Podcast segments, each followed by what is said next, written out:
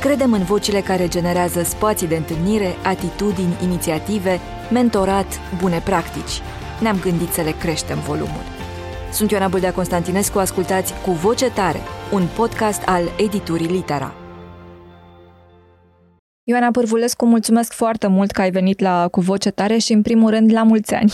La mulți ani și ție și mulțumesc pentru invitație. La mulți ani tuturor celor care ne ascultă, ne văd pentru 2024 și care te citesc. Eu, uite, am început uh, anul căutând pe fosta stradă Maiakovski, actuala stradă Sfântul Ioan uh, din Brașov, Casa din Inocenții, o carte despre care tu ai spus că este despre cum se poate nota în timp și în timpuri fără să te neci. În ce direcție noți anul acesta? Cred că anul acesta uh, în not contra curentului pentru că am senzația că lumea a luat o raznă, exact cum spunea uh, profesorul Alexandru Călinescu într-o carte recent apărută, O lume care a luat o raznă. Și eu încerc să rămân, uh, să rămân ancorată în, uh, în, um, să zicem, bunul simț, pentru că e o valoare care te ține în viață și te face să nu o iei razna. Mi-ai spus într-un interviu un lucru foarte frumos, mi-ai spus multe lucruri frumoase,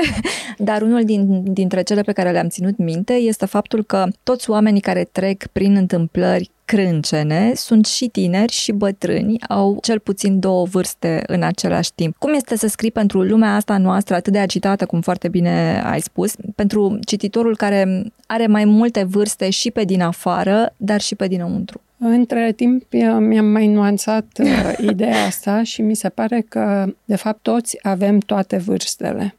Așa cum toți suntem și proști și inteligenți, nu se poate spune că suntem în permanență inteligenți sau nici în permanență proști. Există nuanțe de-a lungul unei zile și de-a lungul unei zile poți avea aproape toate vârstele. Copiii pot fi foarte maturi, de pildă oamenii mari pot fi foarte copilăroși, bătrânii, nu mai vorbesc, pot să intre în orice piele a celui care a existat de-a lungul vieții lor în ei și um, deci uh, mie mi se pare că e important să, și, să o și facem. Nu e bine să rămânem încremeniți într-o vârstă. Dacă e vorba și mă gândesc acum la distinția lui Călinescu cu vârstele eroilor, vârstele personajelor. Eu, la fel ca el, fac uh, elogiu maturității, aduc elogiu maturității. De fapt, el mai mult tinereții aduce elogiu, dar eu aduc elogiu maturității, nu copilăriei în sensul ăla idilic uh, și convențional, să păstrăm copilul din noi și așa mai departe, clișeu. Mi se pare că e important să, să fim maturi în uh, tot ceea ce facem și să ne atingem în fond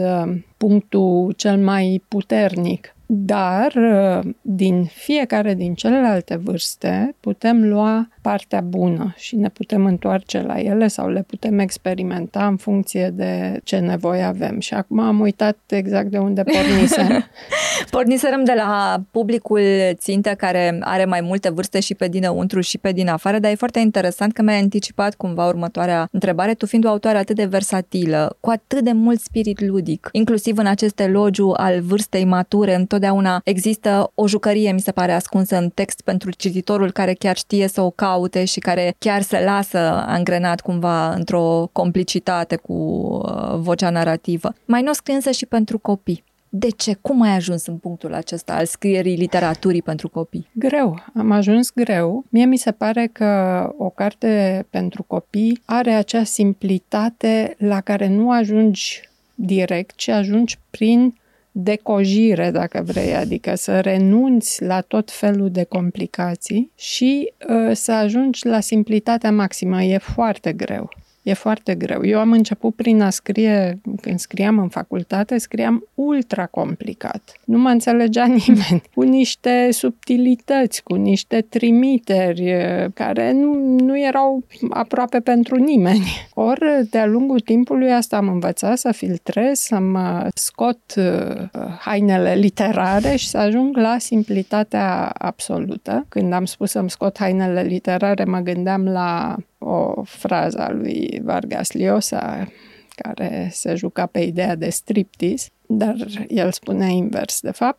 În fine, și ca să ajung la cărțile pentru copii, uh, mi-am uh, ales, uh, să zicem, o etapă finală, mă rog, aproape finală, pentru că acum scriu ceva mai greu decât o carte pentru copii, dar în orice caz eram antrenată.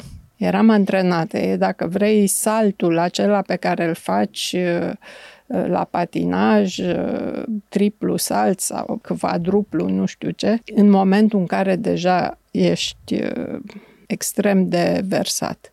Sigur că se poate scrie pentru copii și la 15 ani, poate, dar uh, alt rafinament uh, îți trebuie, cred eu, ca să fie o carte pentru copii adresată mai multor vârste și... Cum sunt toate cărțile bune pentru copii, Așa nu? mi se pare. Da. Așa mi se pare. Deci nu pur și simplu un lucru la care zici ha, ha, ha, hi, hi, hi și ai terminat, ci un lucru care să privească viața de la o înălțime potrivită pentru a vedea și ansamblu și între timp tu știi și detaliile. Foarte frumos spus. E și asta o formă de antrenament, faptul că tu faci parte dintre autorii care trec cu foarte mare ușurință de la un registru la altul, de la un gen literar la altul. Mi se pare că ai plăcerea asta a experimentului extrem de prezentă și tot timpul foarte, foarte proaspătă. Da, în tot ce am făcut în viață nu prea mi-a plăcut să intru în rutină. De când făceam naveta, că am pomenit-o înainte da. de emisiune, mergeam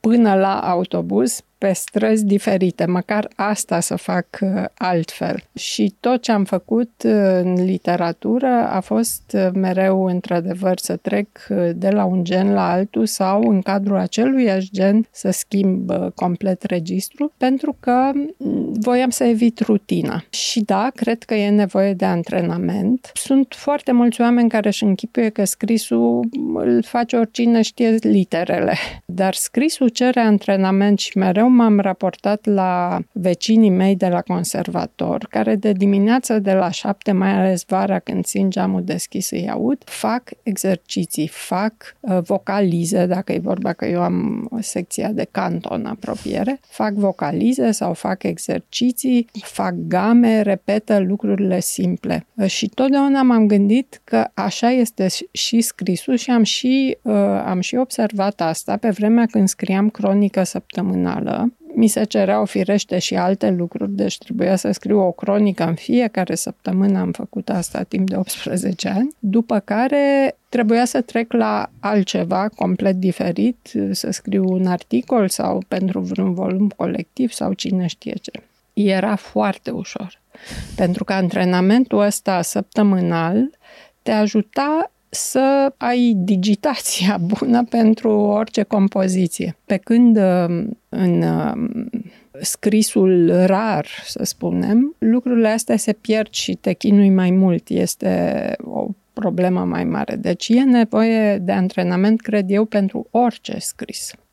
Ce faci când obosești însă? Uite, vorbeam mai devreme și un lucru care ție nu ți se întâmplă când uh, mi-ai povestit înainte să începem înregistrarea despre naveta, vorbeam despre voce, despre cum ea se și uzează de la efort. În cazul tău nu se simte niciodată. Probabil tocmai pentru că schimb, uh, schimb registru și nu scriu ce nu merge sau nu scriu ce nu-mi place. De pildă, eu am abandonat un roman din care scrisesem 30 de pagini, îl vedeam foarte bine, se numea Vitrina, dar uh, nu mi-au devenit simpatice personajele. N-am avut măcar... N-a fost chimie. Da, n-a fost chimie cu personajele. Știam povestea, era bazată pe o poveste reală din Interbelic și pe măsură ce scotoceam și uh, mă străduiam să desțelenesc uh, povestea, care era complicată, uh, îmi deveneau personajele tot mai antipatice. Nu aveam pe cine să apăr. Nu aveam ceva de care să mă agăț frumos. Erau și personaje inventate, dar fiind inventate în uh, spiritul a ceea ce se întâmplase,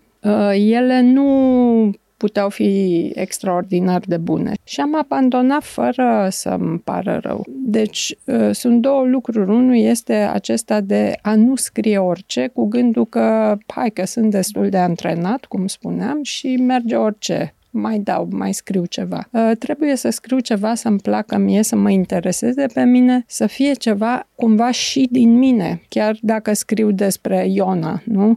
Uh, ceva trebuie să fie acolo și din mine. Dacă nu reușesc să fie ceva din mine, nu mi se pare că are rost. Și deci, cred că aici e secretul. Uite, îmi scapă ce autor uh, contemporan spunea recent că până la urmă trebuie să hotărăsc dacă vreau sau nu să trăiesc cu acei oameni din mintea mea niște ani din viață. Mi se pare că e exact foarte ceea adevărat, ce se întâmplă. Da, da, foarte adevărat. Mă bucur că ai spus despre uh, Iona pentru că sper că știi, cred că știi, dintre toate cărțile tale, prevestirea are pentru mine cel puțin un, un loc foarte, foarte special și foarte tandru și există acolo în prevestirea un obiect al memoriei, acest inel fabulos prustian care este butonul play uh, al narațiunii și ritualul de a înmâna inelul și de a, de a spune povestea din nou pentru o altă generație este o recurență narrativă în care cititorul vede cu fiecare respunere cum povestea se reface, cum unele episoade se adaugă, cum altele cad la montaj, cum unele personaje schimbă numele, cum se întâmplă și în istorie, până la urmă cum se întâmplă și în viață când o poveste e dată mai departe dintr-un timp în celălalt. Cum este să fii Dumnezeul poveștii, să alegi ce trăiește și ce nu? Eu am constatat că scriitorul nu e Dumnezeu poveștii. Nu? Nu. Dacă recreezi o lume destul de veridic, nu tu hotărăști cine moare și cine trăiește, cine se împrietenește cu cine. Hotărăște țesătura pe care ai realizat-o. Și mi s-a întâmplat să vreau să salvez un personaj sau să îi fac să-i schimb soarta și mi-am dat seama că nu se putea. Nu mai zic că de la un punct încolo nu mai poți schimba nici ce se întâmplă înainte. E exact ca în viață, din păcate, ar fi foarte bine. Nu uh, poți să schimbi lucrurile de dinainte. Poți să le schimbi, uh, să le îmbunătățești în prezent sau în viitor, în sensul că să faci tu din tine un om mai bun sau din personajele tale și în felul ăsta să se mai amelioreze unele lucruri, dar dacă te duci 20 uh, de pagini înapoi și schimbi acolo ceva, uh, nu iese. Se strică tot se strică tot ansamblu, adică ar trebui să schimbi absolut totul și deci până la urmă să scrii alt roman. Ca în arhitectură, nu? Ai mutat da. o cărămidă, ai schimbat da. structura de rezistență. Da. Ori, uh, în sensul ăsta, scriitorul nu e un Dumnezeu. Sigur, e un Dumnezeu în uh, măsură în care Dumnezeu este creatorul și el um, pune o lume la cale dar în lumea aia lucrurile cumva merg, merg cum vor ele, chiar și atunci când uh, scriu o poveste deja știută și acolo lucrurile se întâmplă cum vor. În ce măsură însă cărțile tale, care au puterea de a ne schimba pe noi, cititorii, uneori și la nivel uman, de a ne face nu doar cititori mai rafinați, ci și oameni mai buni, te schimbă și pe tine? Categoric te schimbă. Categoric. Am observat lucrul ăsta și uh, de foarte multe ori am, um, am scris cărți după care nu am mai fost aceeași și uh, lucrul ăsta mi s-a întâmplat cel mai mult la cărțile de eseuri, la volumele de eseuri despre uh, Belle Époque, despre acel, uh, acea, acea felie de timp minunată în care cred eu că omenirea și-a atins un moment de grație. Tânjesc uh, și voi tânji mereu mă tem, după oameni de tipul de tipul acela și știu sigur că nu idealizez pentru că le-am citit, le-am citit scrisorile, pentru că lumea zice până la urmă erau toți la fel. Nu, nu erau, nu erau deloc la fel. În primul rând erau mult mai politicoși, toți, toți, la toate. Nu auzeai oameni înjurând pe stradă, vorbind atât de urât, doar birjarii. Deci se știa în juri ca un birjar. De ce trebuie să aud tot timpul cuvinte neplăcute urechii? Deci, sigur era altfel. Sigur era altă țesătură. Chiar și oamenii prost crescuți, ca să zic așa, îi imitau pe, pe ceilalți ca să nu se dea de gol. Și după ce am scris cele două cărți, am devenit mult mai sensibilă la urățenia din jur, da. de limbaj, dacă vrei, dar și de comportament uh, din jurul meu. Eu nu știu dacă e o schimbare în bine, pentru că nu mă ajută, nu mă ajută, dar um, cu siguranță o carte pe care o scrii cu totul, în sensul că nu, de asta eu nu scriu la comandă, nu foarte rar, scriu la comandă numai în momentul în care se întâmplă ca tema care mi se sugerează să fie chiar pe ceva ce exista, ce rula deja. Rula da. deja, foarte frumos spus. Altfel, um, ar însemna să mă falsific. Dar mi se pare minunată scotoceala asta în intimitatea altui timp. Care e cea mai frumoasă descoperire pe care ai făcut-o? Că e un privilegiu să știi ce sertare să deschizi în așa fel încât să dai peste comori. Nu pot să spun că e una anume, dar am observat de foarte multe ori că atunci când cauți ceva, lucrurile îți vin în întâmpinare și ți se deschid niște sertare încuiate. Singurul lucru de care mă amintesc acum uh, este că la un moment dat am citit uh, jurnalul uh, unui arheolog din preajma lui 1900 și acolo el îi făcea curte unei tinere și tot jurnalul era plin de aceste probleme sentimentale ale lui, dar se încheia înainte să știi sfârșitul poveștii. M-am uitat eu pe internet, am căutat vieții ale lui, nu, pe vremea aia, când s-a întâmplat că asta era în urmă cu mulți ani, uh, nu am găsit nimic, nicio urmă. Teoharie Antonescu îl chema pe, pe acest jurnalist, să-i zicem. Și um, la un moment dat mă duc într-un anticariat și dau peste o carte pe care era o dedicație pentru, parcă Eugenița, nu mai țin minte cum o chema, pe, pe muza lui, soția mea. Deci mi-am dat seama cum se termină cum povestea. se termină povestea. Foarte frumos. Da, da. A fost, a fost o întâmplare din asta care se întâmplă adeseori. Am dat un exemplu, dar mi s-a întâmplat de nenumărate ori uh, ca răspunsul la niște semne de întrebare pe care le aveam să, să-mi vină de unde nu mă așteptam. E minunat. Cred că este singurul tip de, de conspiraționism pe care îl agreez de altfel. Da. Am o poveste foarte frumoasă, geamănă, uite, o să o profit de faptul că ai vorbit despre asta. Am primit la un moment dat tot așa o carte foarte veche, o carte de început de 19, din care la un moment dat, deci tot scotocind-o, am dat peste niște bonuri de la magazine mm-hmm. de haine de copii, bonuri scrise de mână, de pe vremuri, foarte interesant de studiat, tot felul de scrisori, tot așa minuscule, felicitări de sărbători, dar lucrul cel mai frumos pe care l-am găsit a fost un trandafir, un trandafir presat în urmă cu 200 de ani aproape, care cumva a călătorit de partea cealaltă a Atlanticului și a ajuns la mine. Mi s-a părut o poveste minunată. Iată cum, până la urmă, într-adevăr, lumea asta literară are un, un, o manieră de a-și ridica parfumul dintre pagini către cei care caută. Și în plus, uh, într-adevăr, uh, cărțile sunt casete de comori, da. cărțile pe hârtie. E unul din dintre farmecele acestor cărți, pe care cărțile electronice nu le au. Uh, am observat că anticarii uh, nu scot niciodată din carte ce este... Ce e înăuntru, exact. Ceea ce da. Uh, eu le sunt profund recunoscătoare că nu și au ei, din motive diverse. Cert e că găsești, dacă cumperi o carte veche, ei se uită și o răsfoiesc. Nu scot o foaie de calendar, trifoi cu patru foi, scrisori, fragmente de ziar și asta Uh, deschide alte portaluri. Alte uși, da. da. Și ajunge în, în, alte, în alte uși. Odată am lăsat la muzeul din Nantes, uh, muzeul um, obiectelor um, din uh, cărți.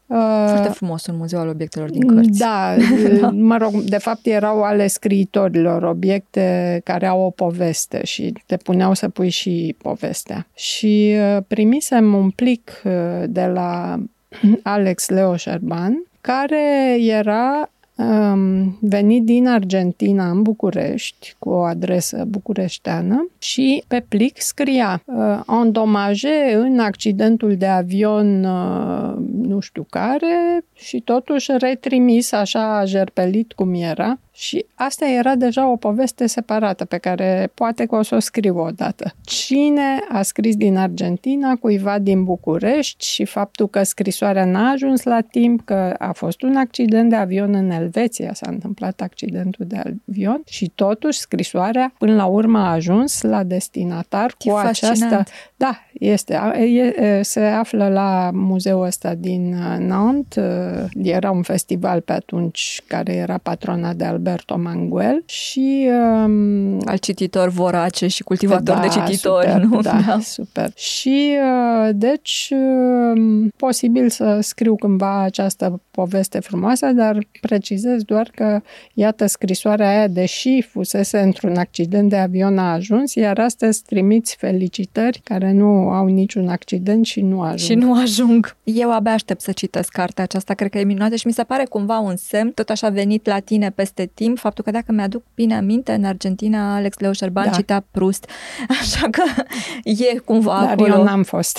da, o conspirație frumoasă, într-adevăr. Uite, pentru că am vorbit despre um, obiecte ale memoriei și despre um, colecționism până la urmă, uh, îmi aduc aminte de dialoguri secrete o carte superbă în care ai colecționat rugăciuni. Ce alte lucruri, stări, felii de literatură colecționezi numai pentru propria plăcere? Nu pot să spun că era pentru plăcere uh, acea colecție, pentru că era mai degrabă o nevoie fusese un moment greu cu câțiva ani mai înainte și în acel an uh, simțeam că va fi alt moment greu și chiar a fost cu mama care în anul acela s-a prăpădit și am și dedicat ei cartea. N-am mai apucat să o citească și uh, deci cumva mă agățam de ce puteam și am constatat că toți scriitorii indiferent că erau sau nu credincioși, nu avea nicio legătură cu asta, sau avea, dar nu, nu totdeauna sau nu în mod uh, direct, au uh, rugăciuni în cărțile lor, fie în jurnalele lor, dar și personajele lor care se roagă. Deci colecția era ivită dintr-o nevoie. Eu nu sunt colecționar din fire, deși am făcut o colecție, Cartea de pe noptieră, dar um, colecționez atunci când, uh, când uh, am nevoie. Un lucru pe care totuși îl colecționez, dacă mă întreb, când eram mică colecționam șervețele și uh, timbre. Asta spunea ceva. Da. Faptul că atunci colecționai șervețele, șervețele nu despre și, ce va urma. Și timbre. Da. da, Asta mă amintesc, că cred că au fost singurele colecții pe care le-am avut, timbre și șervețele. Și șervețele nu erau cazi pe toate drumurile. Ca să obții un șervețel frumos, cineva trebuia să se ducă la cine știe ce restaurant, adică era foarte complicat, era un obiect de artă. Da.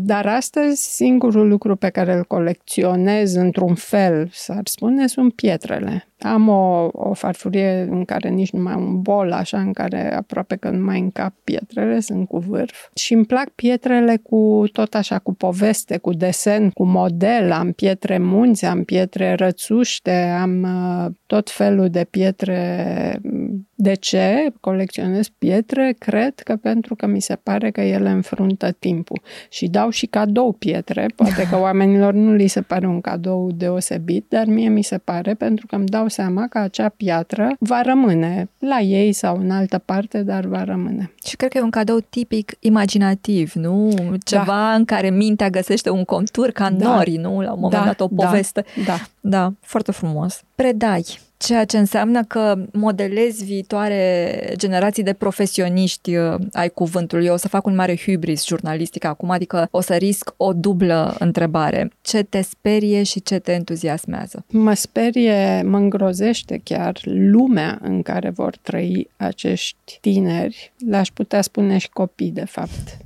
pentru că, spre deosebire de secolul XIX, maturizarea începe mai târziu în secolul nostru și pe care eu încerc să-i pregătesc și pentru viață. La cursurile mele, dincolo de partea literară, bineînțeles, încerc două lucruri. Să-i fac să gândească și mi se pare mai important decât orice și de aceea le pun multe întrebări și când dau un răspuns încerc să întreb mai departe ca să înțeleagă niște mecanisme. Deci asta e primul lucru pe care îl încerc, iar al doilea încerc cumva să-i pregătesc pentru viață. Să nu-i las pradă fanatismelor, ideologiilor. În privința ideologiilor, mi-am dat seama de curând de ce nu-mi plac nu pentru partea lor pentru, pentru partea lor contra. Adică, uh, și asta am luat-o tot de la un scriitor, o ideologie își construiește un dușman ca să fie de partea a ceva sau a cuiva care ar putea fi și bun, imediat trebuie să aibă și un dușman, o cineva demonizare. cu care să se lupte, exact, da. o demonizare și asta e foarte periculos. Deci încerc pe acești tineri să-i uh, formez în așa fel încât să nu cadă pradă iluziilor uneori istorice care au distrus generații și știm asta din interbelic. Deci să reușească să, să se adapteze în această lume care Uh, cum spun, mă sperie. În ce privește ce mă entuziasmează, este că întotdeauna ai și surprize plăcute. Deci niciodată uh, nu poți judeca strict statistic pentru că apar tot felul de surprize și asta cumva îți dă încredere în faptul că lucrurile pot fi și bune și că niciodată rău nu acaparează totul. Cred că și rutina te ocolește pe tine, dincolo de faptul că tu ai început ocolind-o pe ea, inclusiv variind drumul spre o destinație. și atunci vin, cred, și surprizele astea. Dar da, e foarte frumoasă teama pe care ai exprimat-o, pentru că până la urmă, nu, orice racolare, orice radicalizare, orice luare la oaste cu arcanul este și o amputare a propriei ființe și este foarte da. frumos gestul, nu știu dacă didactic, dar în orice caz de mentorat prin care le construiești așa o, o cămașă de zale în plus. Încerc. Cine, da. și aici până la urmă nu poți să faci totul. Cine e pregătit să ia și partea bună o va lua, cine nu, poate că nici nu ascultă. Dar mi s-a părut că mă ascultă.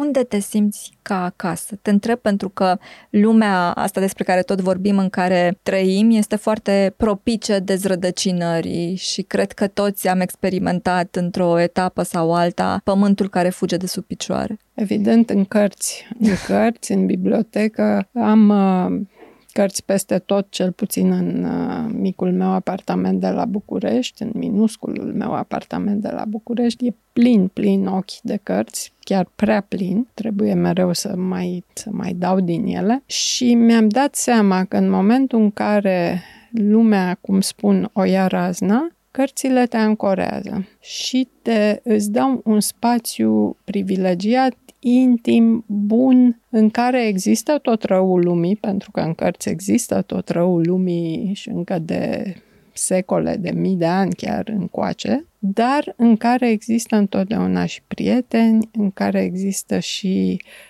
dragoste în care există și uh, tihnă și frumusețe cât cuprinde și posibilități de evadare de tot felul și uh, ele sunt chiar un spațiu protector. Nu înseamnă că evadez în carte și că mă feresc. Da, nu e un escapism.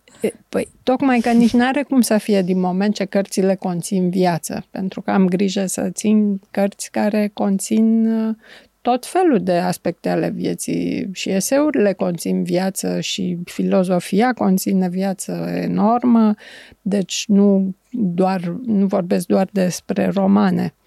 Cărțile conțin viață și deci ă, tocmai te apără de viață prin viață, nu știu cum să spun mai bine. E foarte frumos spus. Tu o ai teama asta că se va crea o schismă între omul modern, post-post-post-modern și obiceiul ăsta al cititului? Eu absolut deloc nu am teama asta, dar absolut deloc. Din potrivă, atât cât pot eu uh, judeca lucrurile aproape științific și logic, urmărind istoria cărții de la sumerieni până în zilele noastre sau de la Gilgamesh până la ce roman contemporan vrei, ale tale, de pildă, îmi dau seama că nu există niciun pericol.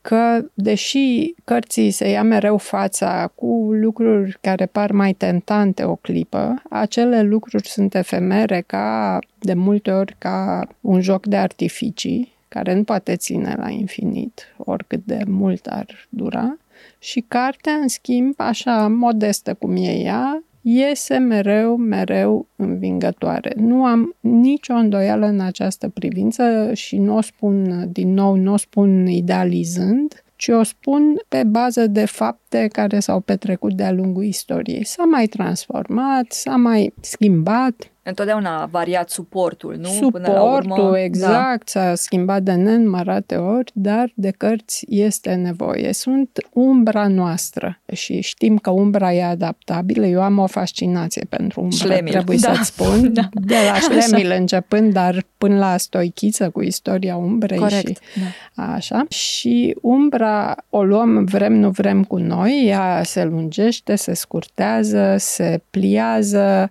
Trece uh, pe sub ușă ușă, nu?